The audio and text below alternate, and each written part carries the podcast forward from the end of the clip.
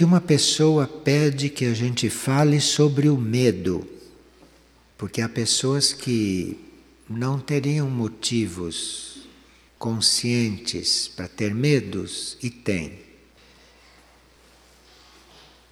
O medo são forças e o medo são situações próprias do plano astral terrestre. Plano astral é este plano onde o nosso corpo emocional se encontra. Então, o nosso corpo emocional está num plano de consciência onde o medo está instalado. Enquanto a pessoa se mantém polarizada demais nas coisas materiais, enquanto as pessoas se mantêm polarizadas no próprio corpo emocional, esta pessoa está no reino do medo, porque o medo está instalado nesses planos, no plano astral.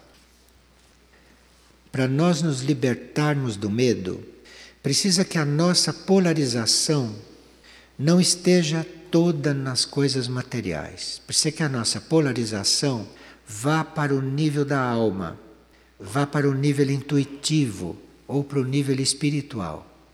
Então, nós teríamos que mudar o nosso foco. Em vez dele estar para baixo, para o emocional e para as coisas materiais, nós temos que virar esta lente para cima e focalizar o nível intuitivo e o nível espiritual. Assim o medo vai se dissolvendo, porque a nossa lente mudou de foco. Aí este medo não evolui ou este medo não nos atormenta mais. Agora, quando você muda o foco, aparentemente não teria mais razão para ter medo. Mas acontece que este medo já pode ter se instalado no subconsciente. Ou este medo já pode ter descido a certas profundidades do ser.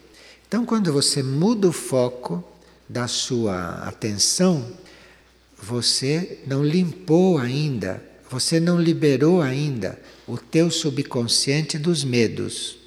Então, mesmo que você mude o foco, você vai, eventualmente, encontrar ainda resíduos de medos ou medos que afloram e que você não conhecia. Esses medos que estão no subconsciente são medo da morte, medo do futuro, medo da dor física e o medo do fracasso. Então você pode se trabalhar e virar o seu foco, pode estar olhando para os planos superiores, mas no subconsciente ficou o medo da morte, o medo do futuro, o medo da dor física e o medo do fracasso. E você vai ter que cuidar disto.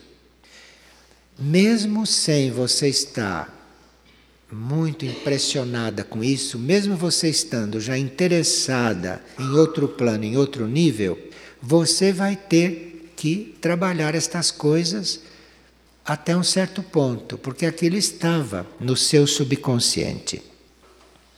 Como que nós trabalhamos o medo da morte? Não? Que eu pensei que não tivesse mais medo. De repente me dizem, olha, você está com câncer. Aí vem o medo da morte. Eu pensei que esse medo tivesse acabado e vê que não acabou. E assim é o medo do futuro, o medo da dor física e o medo do fracasso. A gente pensa que acabou, mas ele emerge na hora da prova.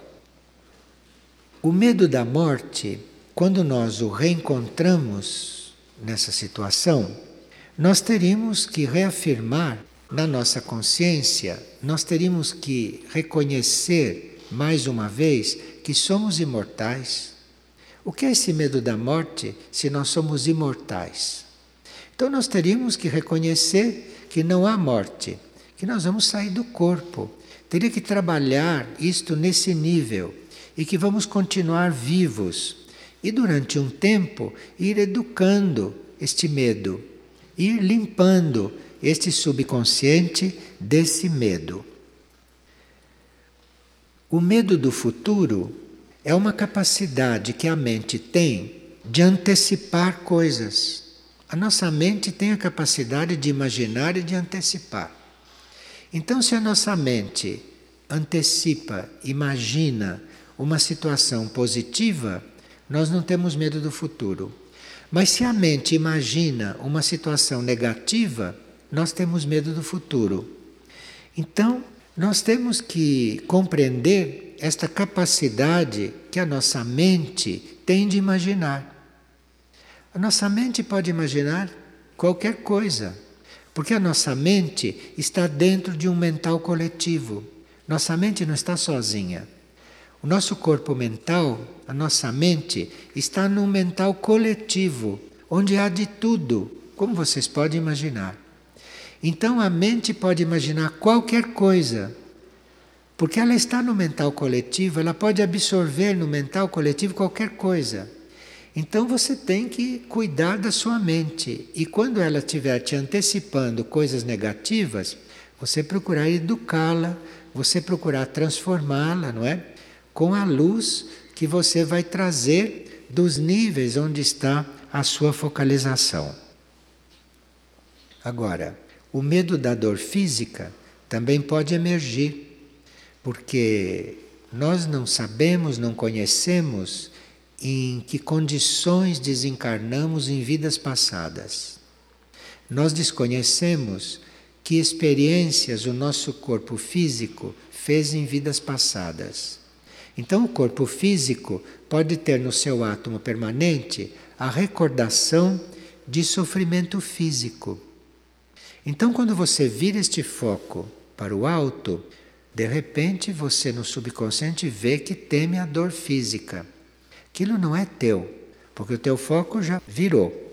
Aquilo vem da memória do teu corpo, que em vidas passadas passou por sofrimentos físicos. Registrou experiências físicas dolorosas de encarnações passadas. Então você tem que dar uma resposta para este medo e explicar e irradiar para o seu corpo físico uma calma, explicando para ele que não é a mesma situação de uma vida passada. Explica para o átomo permanente físico que hoje é outro corpo. Hoje está numa outra situação. Então vai se educando esses medos, vai se transformando esses medos. Agora, o medo do fracasso, esse é mais simples, porque o medo do fracasso vem de uma necessidade de nós nos autoafirmarmos como personalidade. Enquanto nós nos consideramos uma personalidade, enquanto nós estamos muito envolvidos com o nosso aspecto ego, com o nosso aspecto pessoal, o medo do fracasso é inerente a isto.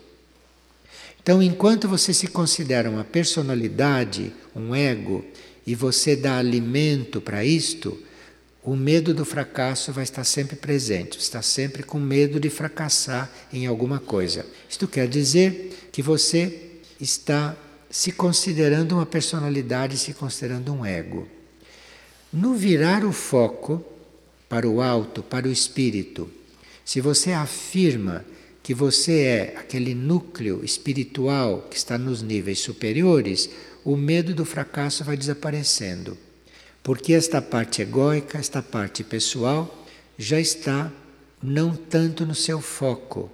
Então, por mais que ela tenha esses temores de não poder se autoafirmar, você já está com foco suficientemente ativo lá no outro plano. Então, nós temos que ver isto tudo com muita tranquilidade. E embora estejamos nos trabalhando, temos ainda que encontrar estas coisas.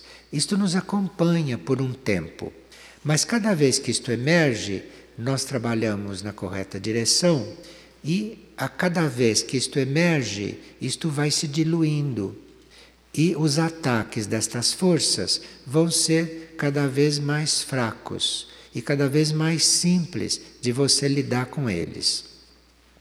Agora, estando encarnado em um corpo mental em um corpo emocional, em um corpo etérico físico, estando encarnado, você não está totalmente livre destas coisas, porque isto é inerente a esse material. Então você tem que lidar com isso tranquilamente, harmoniosamente, e você vai observando que a cada vez que estas coisas retornam e atacam, elas estão mais fracas, porque você soube lidar com isto. Então é muito natural que esta pessoa tenha medo. Agora, ela precisa é lidar com isto, se dedicar a isto com as forças e com a luz que o seu eu interno e o seu espírito lhe derem. Mas aí precisa que ela não fique se considerando todo esse nível que tem medo, todo este nível que é complexo, mas que ela se considere uma alma, que ela se considere um espírito num nível superior de consciência. E aí ela vai ter a inspiração e vai ter a energia para lidar com essas situações. E uma pessoa está muito envolvida com tudo que se fala hoje a respeito de Maria Madalena. E ela então está perguntando qual era o papel de Maria Madalena junto a Jesus. Eu perguntaria qual é o papel de Jesus junto a Maria Madalena. Assim que eu perguntaria isto. E o papel de Jesus junto a Maria Madalena seria o de confirmar em Maria Madalena o seu aspecto crístico. Porque Jesus, sendo uma manifestação na Terra da energia crística do segundo raio cósmico, o papel dele junto a Maria Madalena é ajudá-la a reconhecer nela esse aspecto crístico, esta energia do amor-sabedoria do segundo raio, que é a energia que rege o sistema solar. Então este era o papel de Jesus junto a Maria Madalena.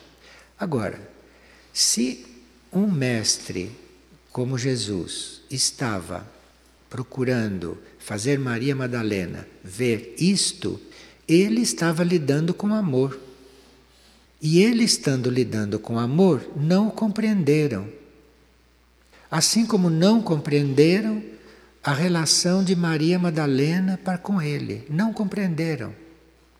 Porque se Maria Madalena estivesse sendo tocada internamente por um homem do mesmo nível espiritual dela, aí as reações de Maria Madalena poderiam ser humanas.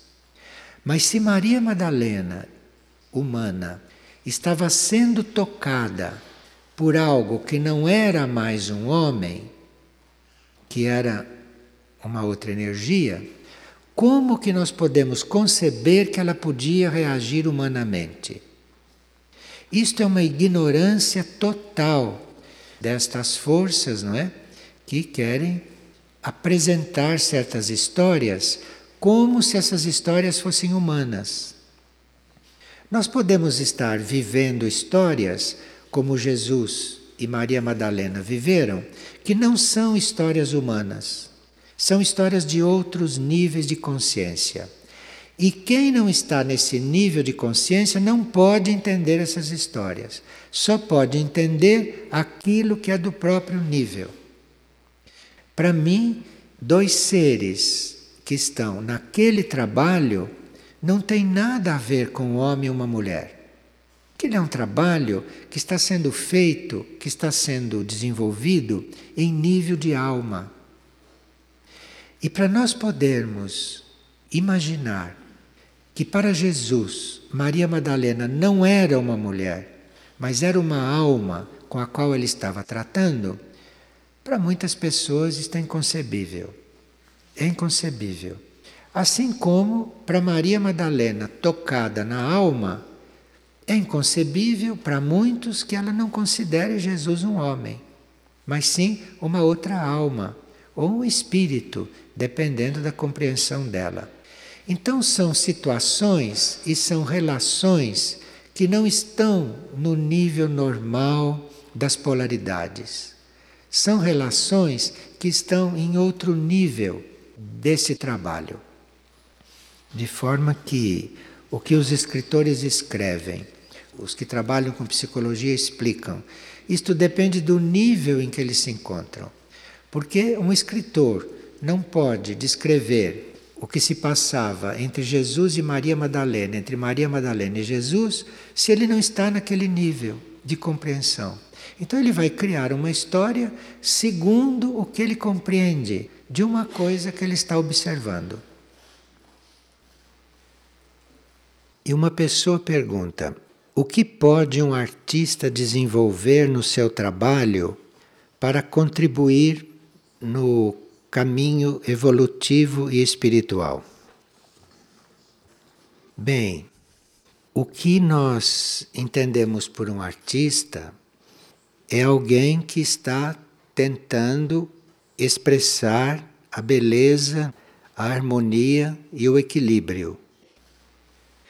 Cada um tem um grau de habilidade e tem um grau de disponibilidade e um grau de formação interna para manifestar esta beleza, esta harmonia, este equilíbrio. Então não há uma definição de um artista. Se o indivíduo está tentando, com todas as suas forças, com toda a sua boa vontade, com toda a sua intenção, manifestar beleza, harmonia e equilíbrio, é isto que nós podemos compreender. Agora, quando nós somos receptivos às experiências, às vivências, receptivos às energias internas, e quando não temos intenção de reter as coisas conosco, então esse é o caminho para nós irmos manifestando equilíbrio, harmonia e beleza. Mas na medida que nós somos possessivos, apegados, então essa expressão da harmonia, da beleza e do equilíbrio não pode acontecer.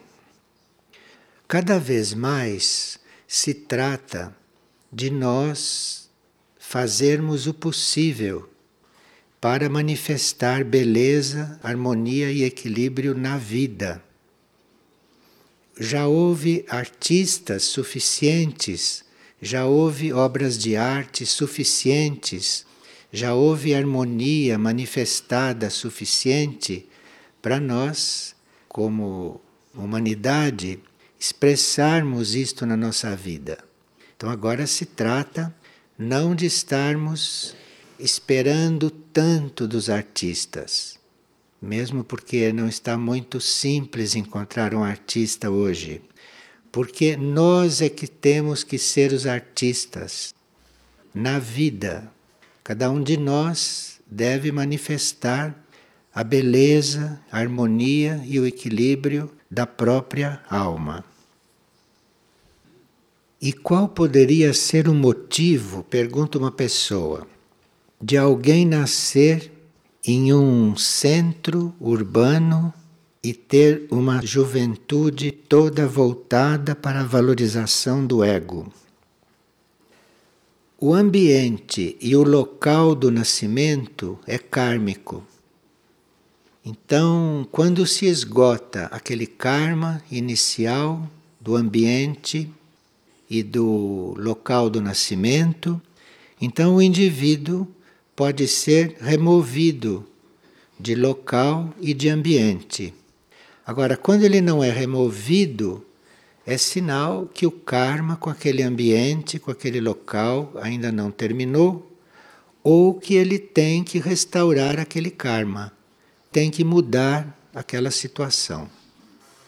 Quando nós percebemos que nos cabe mudar uma situação no ambiente, no lugar onde nascemos, e nós fazemos todo o possível para isso ser mudado, e não muda porque outros não querem se transformar, então o karma se abre e nós somos removidos dali para não tolher o nosso desenvolvimento. Nós temos que ter fé na lei evolutiva e temos que compreender que o karma, mesmo o karma material, é uma lei sábia de equilíbrio. Então, quando nós não conseguimos mudar o nosso ambiente ou não conseguimos fazer muito pelo local onde nascemos, o karma nos remove, porque a nossa energia e a nossa capacidade pode ser aproveitada em outro lugar ou em outro ambiente. Mas isto é preciso que seja organizado pela própria lei do karma, e não que a gente fique forçando para que certas coisas compulsórias deixem de acontecer. Como é praticamente compulsório o lugar onde a gente nasce e o ambiente onde a gente nasce. Isto é uma coisa compulsória. É uma coisa que nós não escolhemos conscientemente antes de encarnar. Então ali, evidentemente, existe um processo kármico a ser resolvido.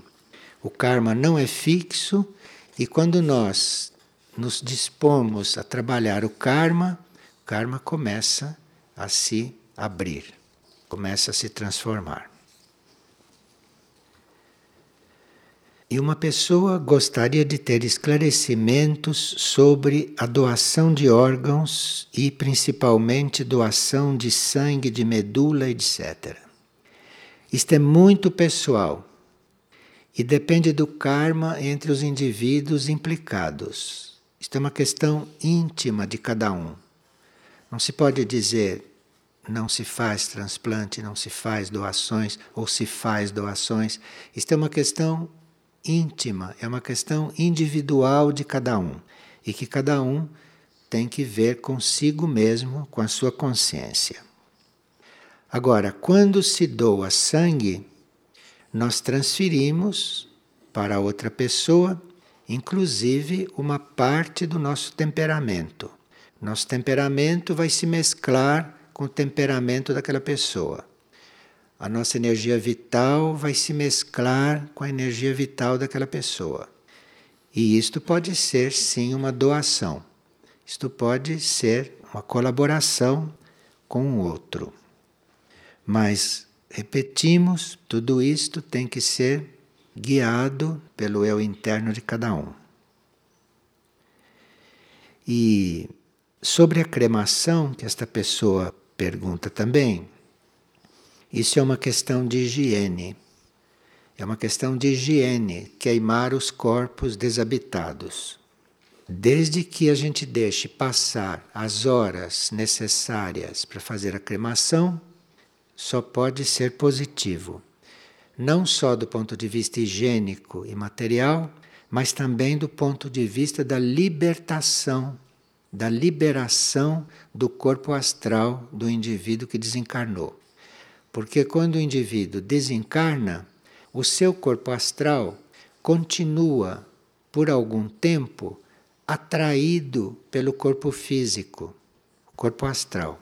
E se o corpo físico é cremado, o astral deixa de ser atraído. E aí o astral tem mais liberdade, tem mais mobilidade para seguir o seu caminho lá no mundo astral. De forma que a cremação tem aspectos físicos, higiênicos, mas também tem aspectos sutis, não, do ponto de vista do corpo astral, que assim se desliga com mais facilidade da vibração física. E uma pessoa pergunta, por que Jesus não tratava todas as pessoas igualmente? Por que que tratava um diferente do outro?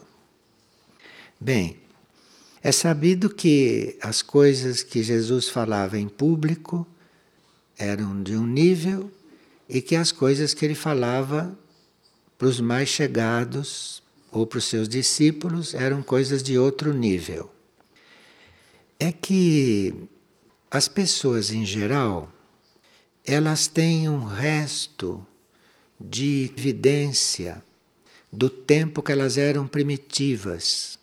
Porque nós, quando éramos primitivos, como homens primitivos, nós éramos videntes, quase como os animais.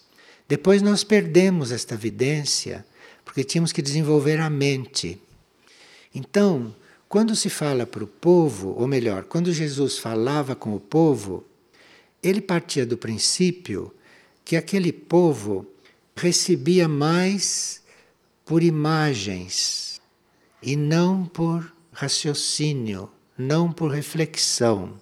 Então, quando ele falava para o povo, ele falava com fatos, com imagens ou com parábolas, porque era a forma deles verem, porque eles vinham de uma vidência. Então, se você fala contando uma história, aquilo grava, porque ele tem a experiência da vidência. A parábola é como uma cena, a parábola é como um teatro. Então, grava, enquanto a pessoa não sabe refletir. Os discípulos, aqueles que estavam mais próximos a ele, não estavam mais neste ponto. Eles já começavam a ter um contato com a alma. Não eram mais seres que estavam mais para o lado primitivo. Eles já estavam buscando um contato com a alma, já tinham um princípio de alma despertada. Então o processo era diferente. O processo era falar de coisas que não eram tão materiais. Então Jesus não ia contar uma parábola para São Pedro. Ele ia contar uma parábola para o povo. Para São Pedro, ele ia dizer uma frase que o tocasse na alma, porque a alma ali já estava despertando. Por isso é que ele falava diferente. Ele falava diferente dependendo do estado da alma do indivíduo.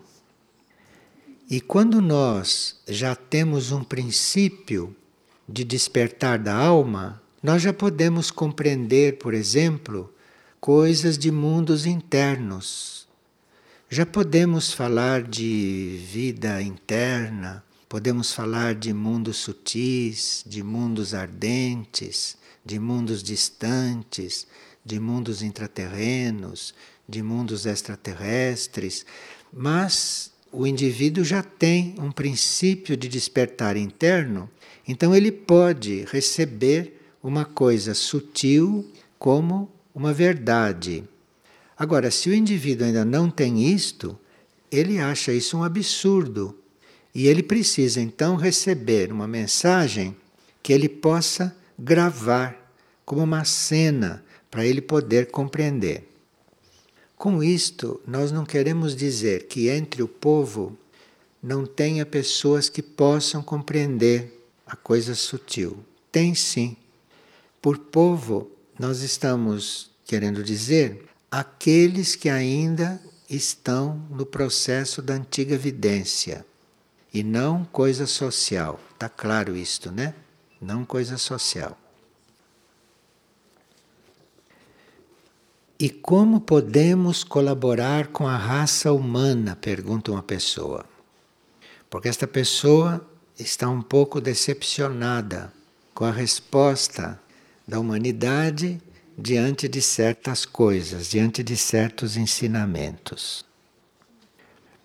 Existe uma consciência que não é um indivíduo, mas que é a consciência que anima e que forma a raça humana. Essa consciência, que não é um indivíduo, ela gera as raças humanas e ela auxilia a hierarquia dévica e a hierarquia espiritual na formação das raças humanas. Essa consciência, que no ensinamento é chamada de Manu, que não é um indivíduo, é uma consciência. Essa consciência absorve tudo aquilo de bom, tudo aquilo de positivo que você queira doar à raça humana, em matéria de consciência. Então, se você se dirige a esta consciência, se você tem consciência do Manu, quer dizer, se você tem consciência desta estrutura, então você faz esta oferta. E no fazer esta oferta, você dá o melhor de si. E aí o Manu acolhe, transmuta, e ele irradia isto para a raça humana. Mas ele irradia isto para a raça humana como um progresso, como uma evolução. Não da forma como você gostaria de passar. Não aquilo que você gostaria de ensinar. Aquilo que você acha que pode dar de si e que os outros não recebem, é porque, evidentemente, falta ali um canal adequado. Ou porque aquilo que você está querendo dar, aquilo que você está querendo oferecer, naquele momento não é isso ou não é exatamente isto que os outros precisam. Então você faz essa oferta. Porque esta consciência, que não é um indivíduo, esta consciência recebe aquilo, trabalha, transmuta aquilo, e esta consciência permeia toda a humanidade. Esta consciência está imbuindo toda a humanidade. E aí ela então passa, aquilo para a humanidade. Então cada um acaba dando os passos que pode. Cada um faz aquilo que pode, porque esta consciência geral, este Manu, se encarrega de transmutar tudo aquilo que você quer doar, todas as suas intenções, toda a sua energia, e ele então permeia toda a humanidade com isto. Esta consciência é isto que guia o processo terrestre, isto é que guia o processo da evolução humana. Então, de nada serve você estar insistindo junto a um ser humano que não tem, naquele momento, sintonia para receber aquilo vindo da sua parte. Você doa isto para a consciência total. Você doa isto para o geral. O geral, se você quiser nominar, embora não seja um indivíduo, este nome é mântrico, este nome é uma vibração. Manu, isto ajuda você a chegar lá, você chegar neste núcleo. Isto é um núcleo muito consciente, encarregado na hierarquia universal de desenvolver a consciência humana. Não só de desenvolver a consciência humana, mas de desenvolver as raças mesmo. Até as raças, porque esta consciência tem muitos setores nela, consciência muito ampla, tem muitos setores, e em certos setores desenvolve a raça até fisicamente, de forma que qualquer doação, qualquer impulso que nós tenhamos evolutivo é oferecer para esta consciência única, oferecer para isto, que isto se encarrega de fazer o trabalho. Esta consciência não é fixa. Esta consciência está sempre evoluindo. Então, à medida que a raça humana vai evoluindo, esta consciência também evolui. Esta consciência evolui. E quando ela evolui, ela vai levando consigo a raça humana. Agora, quando uma parte da raça humana não pode acompanhar isto, então esta consciência regula todo este processo. Mas quando nós trabalhamos a consciência, é bom ter presente isto, ter presente estas coisas, porque aí o nosso contato do ponto de vista evolutivo, do ponto de vista da instrução, do ponto de vista do ensinamento, fica muito mais simples. Então, nós podemos, por exemplo, estar transmitindo um ensinamento com a palavra. Aquilo aparentemente não adianta nada. Não adianta se você estiver falando com pessoas. Mas se você estiver ofertando aquela energia, se você estiver ofertando aquela intenção, se você estiver doando aquilo para a consciência que rege as raças, isto é, se você estiver servindo ao Manu, embora pareça que não esteja acontecendo nada, ele está transmutando aquilo, ele está distribuindo aquilo, Ele está permeando a humanidade com aquilo. Então, nenhum de nós poderia dizer que o que está fazendo não está adiantando, depois que tem uma informação destas. Adianta sempre, só que não é da forma como você está fazendo, não é da forma como você está vendo. Você está dando, você está passando para uma entidade maior, para uma consciência maior, e ela é que vai manipular aquilo, ela é que vai organizar aquilo e permear toda a humanidade com aquilo.